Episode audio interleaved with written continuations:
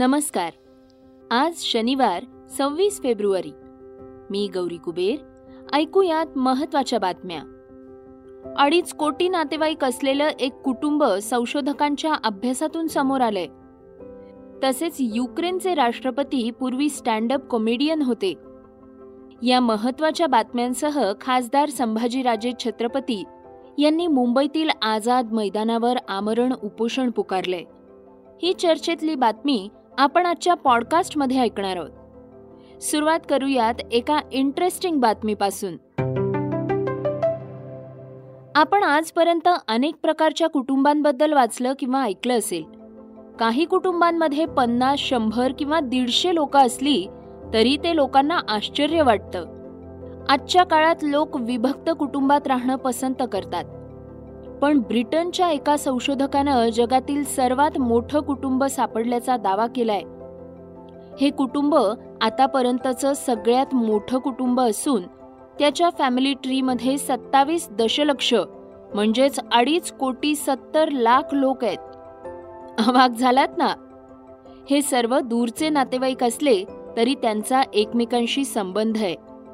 युकेच्या टीमनं तयार केलेल्या या वंशवृक्षाची मुळं दहा हजार वर्ष जुनी आहेत. हा आतापर्यंतचा सर्वात जुना आणि सर्वात मोठा वंशवृक्ष आहे. याच्या मदतीनं मानवाची उत्पत्ती समजण्यास खूप मदत होईल असंही म्हटलं जातंय. या जम्बो फॅमिली ट्रीच्या मदतीनं वैद्यकीय गूढ उकळण्याचा प्रयत्न केला जातोय. या संशोधनाचे प्रमुख लेखक डॉक्टर यान वोंग म्हणतात अनुवांशिक भिन्नता समजून घेण्यासाठी यामुळं मदत मिळेल. डॉक्टर यान वोंग यांनी ऑक्सफर्ड युनिव्हर्सिटीसोबत हे संशोधन पूर्ण केलंय. या वंशवृक्षात एकामागोमाग एक असे लांबचे नातेवाईक जोडले गेले आहेत. रक्ताच्या नात्यानं ते एकमेकांशी नात्यात बांधले गेले आहेत. शेकडो वर्षांपासून एकत्र असलेल्या डीएनएच्या मदतीनं हे कुटुंब निर्माण झालंय. यामध्ये अनेक कोटी लोकांचे नमुने तपासून फॅमिली ट्री बनवण्यात आलंय. यामध्ये एकूण सत्तावीस दशलक्ष लोकांचा समावेश आहे. या फॅमिली ट्रीच्या मदतीनं अनेक गूढ उकलली जाणार आहेत. जर्नल सायन्सनं याविषयीचा अभ्यास प्रकाशित केलाय. डीएनए पासून फॅमिली ट्री तयार केल्यानं त्याचा परिणाम अचूक मिळतो. यामध्ये टीमनं आठ डेटाबेसमध्ये उपस्थित असलेल्या तीन हजार सहाशे नऊ मानवांच्या जनुकांचा अभ्यास केलाय. तसंच त्यांचे पूर्वज कुठे राहत होते याचा अंदाज संगणकीय अल्गोरिदमद्वारे वर्तवलाय. ऑक्सफर्डच्या शास्त्रज्ञांनी सत्तावीस दशलक्ष लोकांच्या कुटुंबांचं नेटवर्क तयार केलं असून आता या अभ्यासावर अनेक प्रश्नांची उत्तरं शोधण्याचा प्रयत्न केला जाणार आहे. उत्तर भारतातील अनेक राज्यातून आता थंडी गायब झालीय पण तरीही अचानक विषम वातावरण निर्माण झालंय. काल दिल्ली एनसीआरमध्ये जोरदार वाऱ्यासह पाऊस आणि गारा पडल्या. रात्री उशिरापर्यंत वादळी वाऱ्यासह हलका पाऊसही झाला. यामुळं दिल्ली एनसीआरमध्ये सकाळच्या थंडीनं दिवसाची सुरुवात झालीय. आज हवामान खात्यानं अनेक राज्यांमध्ये पावसाचा अंदाज वर्तवलाय. देशाची राजधानी दिल्लीत सलग दुसऱ्या दिवशी पाऊस पडेल तर उत्तर प्रदेश राजस्थानसह इतर अनेक राज्यांमध्ये पाऊस पडण्याची शक्यता आहे. हवामान खात्याच्या माहितीनुसार पुढील दोन तासात गाझियाबाद नोएडा आणि हरियाणाच्या अनेक भागांसह एनसीआर लगतच्या भागात हलका ते मध्यम स्वरूपाच्या पावसाची शक्यता वर्तवण्यात आली आहे. उत्तर भारतात पाऊस पडेल असं हवामान खात्यानं आपल्या अंदाजात वर्तवलं होतं. मात्र हा पाऊस दमदार नसला तरीही गारांसह पडण्याची शक्यता आहे. हवामान विभागानं दिलेल्या माहितीनुसार दिल्लीत आजचं किमान तापमान चौदा अंश सेल्सिअस तर कमाल तापमान चोवीस अंश सेल्सिअस राहील. तसंच आजही पावसाची शक्यता वर्तवण्यात आली आहे. मध्य प्रदेशात पुढील काही दिवस कडक ऊन असेल. राजधानी भोपाळमध्ये आजचं किमान तापमान सोळा अंश सेल्सिअस राहील तर कमाल तापमान एकतीस अंश सेल्सिअस पर्यंत जाईल. दरम्यान जम्मू काश्मीरमधील राष्ट्रीय महामार्गावर दरड कोसळल्यानं श्रीनगर महामार्गावरील वाहनांची वाहतूक बंद करण्यात आली आहे. आज पश्चिम हिमालयात पावसासह बर्फवृष्टी होऊ शकते. पंजाब आसाम मेघालयातही पावसाची शक्यता आहे. उत्तर प्रदेश हरियाणा दिल्ली राजस्थान केरळ या राज्यांच्या काही भागात हलका पाऊस पडू शकतो. तर हरियाणा एनसीआरच्या काही भागात गडगडाटासह पावसाचीही शक्यता हवामान खात्यानं वर्तवलीय. अरबी समुद्रातील चक्रीवादळांची वारंवारता आणि मॉन्सून पूर्व हंगामात निर्माण होणाऱ्या चक्रीवादळातील तीव्रता वाढतीये. चक्रीवादळामुळे झालेल्या जागतिक मृत्यूंपैकी ऐंशी टक्केपेक्षा जास्त मृत्यू हे उत्तर हिंदी महासागरातील चक्रीवादळामुळे झाल्याचं नुकतंच एका अभ्यासातून समोर आलंय. वादळामुळे निर्माण झालेल्या आपत्तींमुळे दरवर्षी कोट्यावधींचं नुकसान होतंय. पुण्यातील भारतीय उष्णकटिबंधीय हवामानशास्त्र संस्थेच्या वतीनं करण्यात आलेल्या अभ्यासातून हे स्पष्ट झालंय. या अभ्यासाची माहिती अर्थ सायन्स या नियतकालिकात प्रकाशित झालीय. त्यानुसार जागतिक तापमान वाढीमुळे उत्तर हिंदी महासागरातील तापमानात वेगानं वाढ होतीये. यातून होत असलेल्या उष्णतेच्या पुरवठ्यामुळे ही चक्रीवादळं अधिक तीव्र होतात आहेत. चक्रीवादळांची संख्या सहा टक्क्यांपेक्षा कमी असली तरी याची तीव्रता अधिक असल्यानं त्यामुळं मोठ्या प्रमाणात नुकसान झाल्याचं दिसून आलंय. याबाबत आय आय टी एमचे विनीत कुमार यांनी सांगितलंय की चक्रीवादळांची तीव्रता वाढण्यामागचं कारण काय आहे.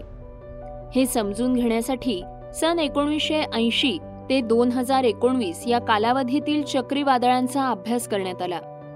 त्यामध्ये मान्सून पूर्व आणि मान्सून नंतरच्या काळातील चक्रीवादळांची संख्या वेग आणि त्यांची तीव्रता यावर भर देण्यात आला. या अभ्यासानुसार बंगालच्या उपसागरात चार टक्के तर अरबी समुद्रात दोन टक्क्यांपेक्षा कमी वादळांची निर्मिती होत असल्याचं समोर आलंय. अम्फान चक्रीवादळ हे चोवीस तासात पहिल्या श्रेणीतून अर्थात शंभर किलोमीटर प्रति तास ते पाचव्या श्रेणीमध्ये अर्थात दोनशे पन्नास किलोमीटर प्रति तास चक्रीवादळात रूपांतरित झालं होतं. इतक्या कमी वेळेत चक्रीवादळांची तीव्रता वाढल्यानं आपत्ती व्यवस्थापनेसाठी पुरेसा वेळ प्रशासनाला मिळत नाही. त्यात सातत्यानं महासागरातील निरीक्षणं होत नसल्यानं चक्रीवादळांच्या तीव्रतेचं निरीक्षण करणं तसंच अंदाज वर्तविणं आव्हानात्मक ठरतंय. हवामान बदलामुळं महासागरातील पाण्याचं तापमान वाढतंय. वातावरणातील तापमान अठ्ठावीस ते एकोणतीस अंश सेल्सिअस किंवा त्याहून अधिक असल्यास अरबी समुद्र आणि बंगालच्या उपसागरातील चक्रीवादळांच्या तीव्रतेसाठी अनुकूल परिस्थिती निर्माण होतीये. अलीकडच्या दशकात महासागरातील चक्रीवादळांमध्ये बदल पाहायला मिळत आहेत त्यामुळे सुधारित निरीक्षणांसह यावर सातत्यानं पाहणी करणं आवश्यक बनलंय. श्रोत्यांनो आता आपण ऐकणार आहोत आजच्या वेगवान घडामोडी. गेल्या तीन दिवसांपासून रशियाकडून होत असलेल्या बॉम्ब हल्ल्यांमुळे युक्रेन जळतोय. रशियन सैनिकांनी युक्रेनची राजधानी कीवमध्ये शुक्रवारी हल्ला केला होता. सरकारी निवासस्थानांवर गोळीबार आणि बॉम्बस्फोट झाले.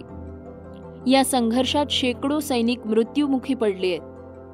तर सार्वजनिक आणि खासगी मालमत्तेचं मोठ्या प्रमाणावर नुकसानही झालंय. रशियाच्या या आक्रमणामुळे युरोपात मोठ्या युद्धाची भीती व्यक्त केली जातीये. दरम्यान जगानं युक्रेनला एकटं सोडलं असल्याची भावना व्यक्त करत युक्रेनचे राष्ट्राध्यक्ष झेलेनेस्की वोलोटिमीर यांनी ट्विटरवरून सर्वांना अनफॉलो केलंय. पुण्यात येत्या दोन मार्च पासून शहरातील पूर्व प्राथमिक ते बारावी पर्यंतचे सर्व वर्ग सुरू करण्यात येणार आहेत. पुण्याचे पालकमंत्री आणि महाराष्ट्राचे उपमुख्यमंत्री अजित पवार यांनी ही माहिती दिली आहे ते आज पुणे शहर आणि जिल्ह्यातील कोरोना आढावा बैठकीसाठी आले होते. यावेळी शहरातील कमी होणारी कोरोनाची रुग्णसंख्या लक्षात घेता शाळा सुरू करण्याचा निर्णय बैठकीत घेण्यात आल्याचं अजित पवारांनी सांगितलंय. रशिया आणि युक्रेनमधील युद्धानं आता सगळ्या जगाचं लक्ष वेधून घेतलंय. यामध्ये युक्रेननं शांततेची भूमिका घेतली असून अजूनही आम्ही चर्चेला तयार असल्याचं म्हटलंय. यामुळं युक्रेनचे राष्ट्राध्यक्ष वोलोडिमीर झेलेनेस्की यांना सोशल मीडियावर सहानुभूती वाढतीये. पण युद्धाव्यतिरिक्त झेलेनेस्की यांच्याबाबतच्या या काही इंटरेस्टिंग गोष्टी तुम्हाला माहीत आहेत का? राजकारणात येण्यापूर्वी त्यांनी चित्रपटात भूमिका साकारल्या असून ते चांगले कॉमेडियन असल्याचं समोर आलंय. कायद्याच्या अभ्यासाबरोबरच झेलेनेस्की हे कॉमेडी शोजमध्ये भाग घेत असत. सर्वंट ऑफ द पीपल या टी व्ही शोनं त्यांचं आयुष्य बदललं. हा शो सन दोन हजार पंधरा ते दोन हजार एकोणवीस या काळात युक्रेनमध्ये प्रचंड लोकप्रिय ठरला. या कार्यक्रमात झेलेनस्कींनी राष्ट्रपतीची भूमिका केली होती. कमिडियन ते राष्ट्रपती होण्यापर्यंतचा त्यांचा प्रवास थक्क करणार आहे. दुबई टेनिस चॅम्पियनशिपमध्ये रशियाचा टेनिसपटू आंद्रे रुबलेव्हनं फायनल्समध्ये प्रवेश केलाय. त्यानं सेमीफायनल्समध्ये पोलंडच्या हुबर्ट झुरकासेसचा पराभव केलाय. या सामन्यानंतर त्यानं रशियाच्या पुतीन सरकारला घरचा आहेर दिलाय. त्यानं टी व्ही कॅमेऱ्यावर नो वॉर प्लीज असा संदेश लिहिलाय. टेनिस स्पर्धांमध्ये सामन्यांनंतर कॅमेऱ्यावर संदेश लिहिण्याची एक प्रथा आहे. त्या प्रथेनुसार आंद्रे रुबलेवनं हा संदेश लिहिलाय. पण तो यामुळे चर्चेत आलाय. सरकारनं दिलेला शब्द पाळला नसल्याचं सांगत मराठा समाजाच्या पाच मागण्यांसाठी खासदार संभाजीराजे छत्रपती हे मुंबईतील आझाद मैदानावर आमरण उपोषणाला बसले आहेत. त्यांच्या उपोषणाला विविध स्तरातून चांगला पाठिंबा मिळतोय. ऐकूयात संभाजीराजे काय म्हणाले पब्लिसिटी करणे का खेल सुरू आहे? एक और इसमें गहरा मुद्दा निकलता है। मैं आपको जोगले करके ऑर्डर की कॉपी सर्कुलेट करता हूँ। पूरी तरह से फर्जीवाड़ा करके लोगों को फंसाया गया, ये ऑर्डर में स्पष्ट है। हमने ये मानहानि के मामले में भी इस चीज़ों को रखने का काम किया। जिस दिन जमानत हुई, उसके बाद से लगातार कहा जा रहा था कि हम जमानत कैंसिल करने के लिए जाएँगे। और मैं ज़िम्मेदारी से बोलता हूँ कि इसमें भी पूरी तरह से मुझे डराने का प्रयास किया जा रहा है। हम पूछना चाहते हैं कि मैन एक्यूज करण सजलानी है, छह आरोपी है। सिर्फ़ समीर खान के खिलाफ क्यों ये अपील दायर की गई? जो करण सजलानी है, जिसके यहाँ से माल पकड़ा गया, जो सो कॉल्ड गांजा कहा जाता है, तंबाकू था, उसके खिलाफ अपील दायर नहीं की गई। राहिला फर्नीचर वाला के खिलाफ अपील दायर नहीं की गई। सिर्फ़ समीर खान के खिलाफ अपील दायर करके पब्लिसिटी का खेल शुरू हो गया। हम न्यायालयीन लड़ाई, न्यायालय में लड़ेंगे, हमने मामला क्वैश करने के लिए भी हाईकोर्ट में डाला है।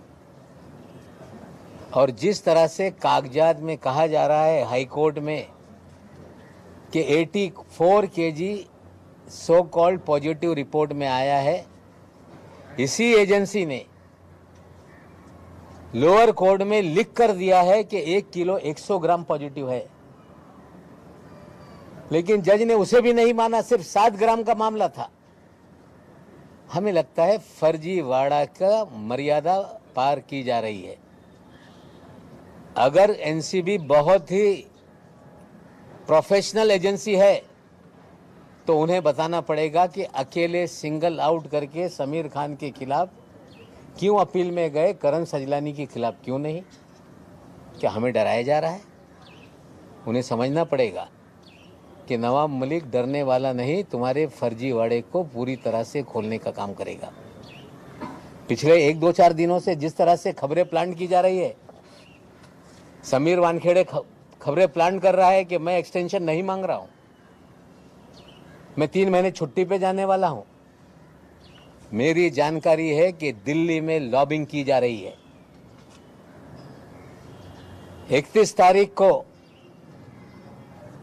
एक्सटेंशन खत्म हो गया रिलीफ क्यों नहीं किया गया?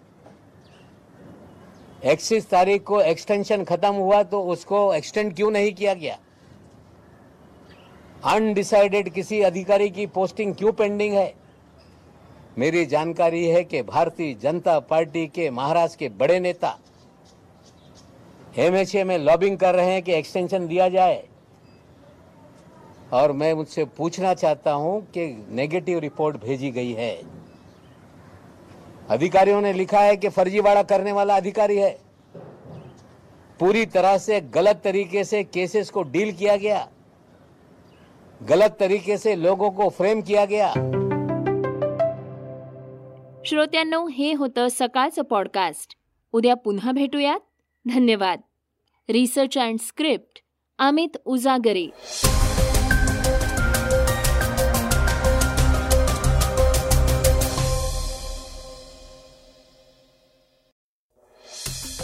वाचा बघा आणि आता ऐका आणखी बातम्या. ई सकाळ डॉट कॉम वर. तुम्ही हा पॉडकास्ट ई सकाळच्या वेबसाईट आणि ऍप वर सुद्धा ऐकू शकता. विसरू नका या पॉडकास्टला आपल्या आवडीच्या पॉडकास्ट ऍप वर सबस्क्राईब किंवा फॉलो करायला.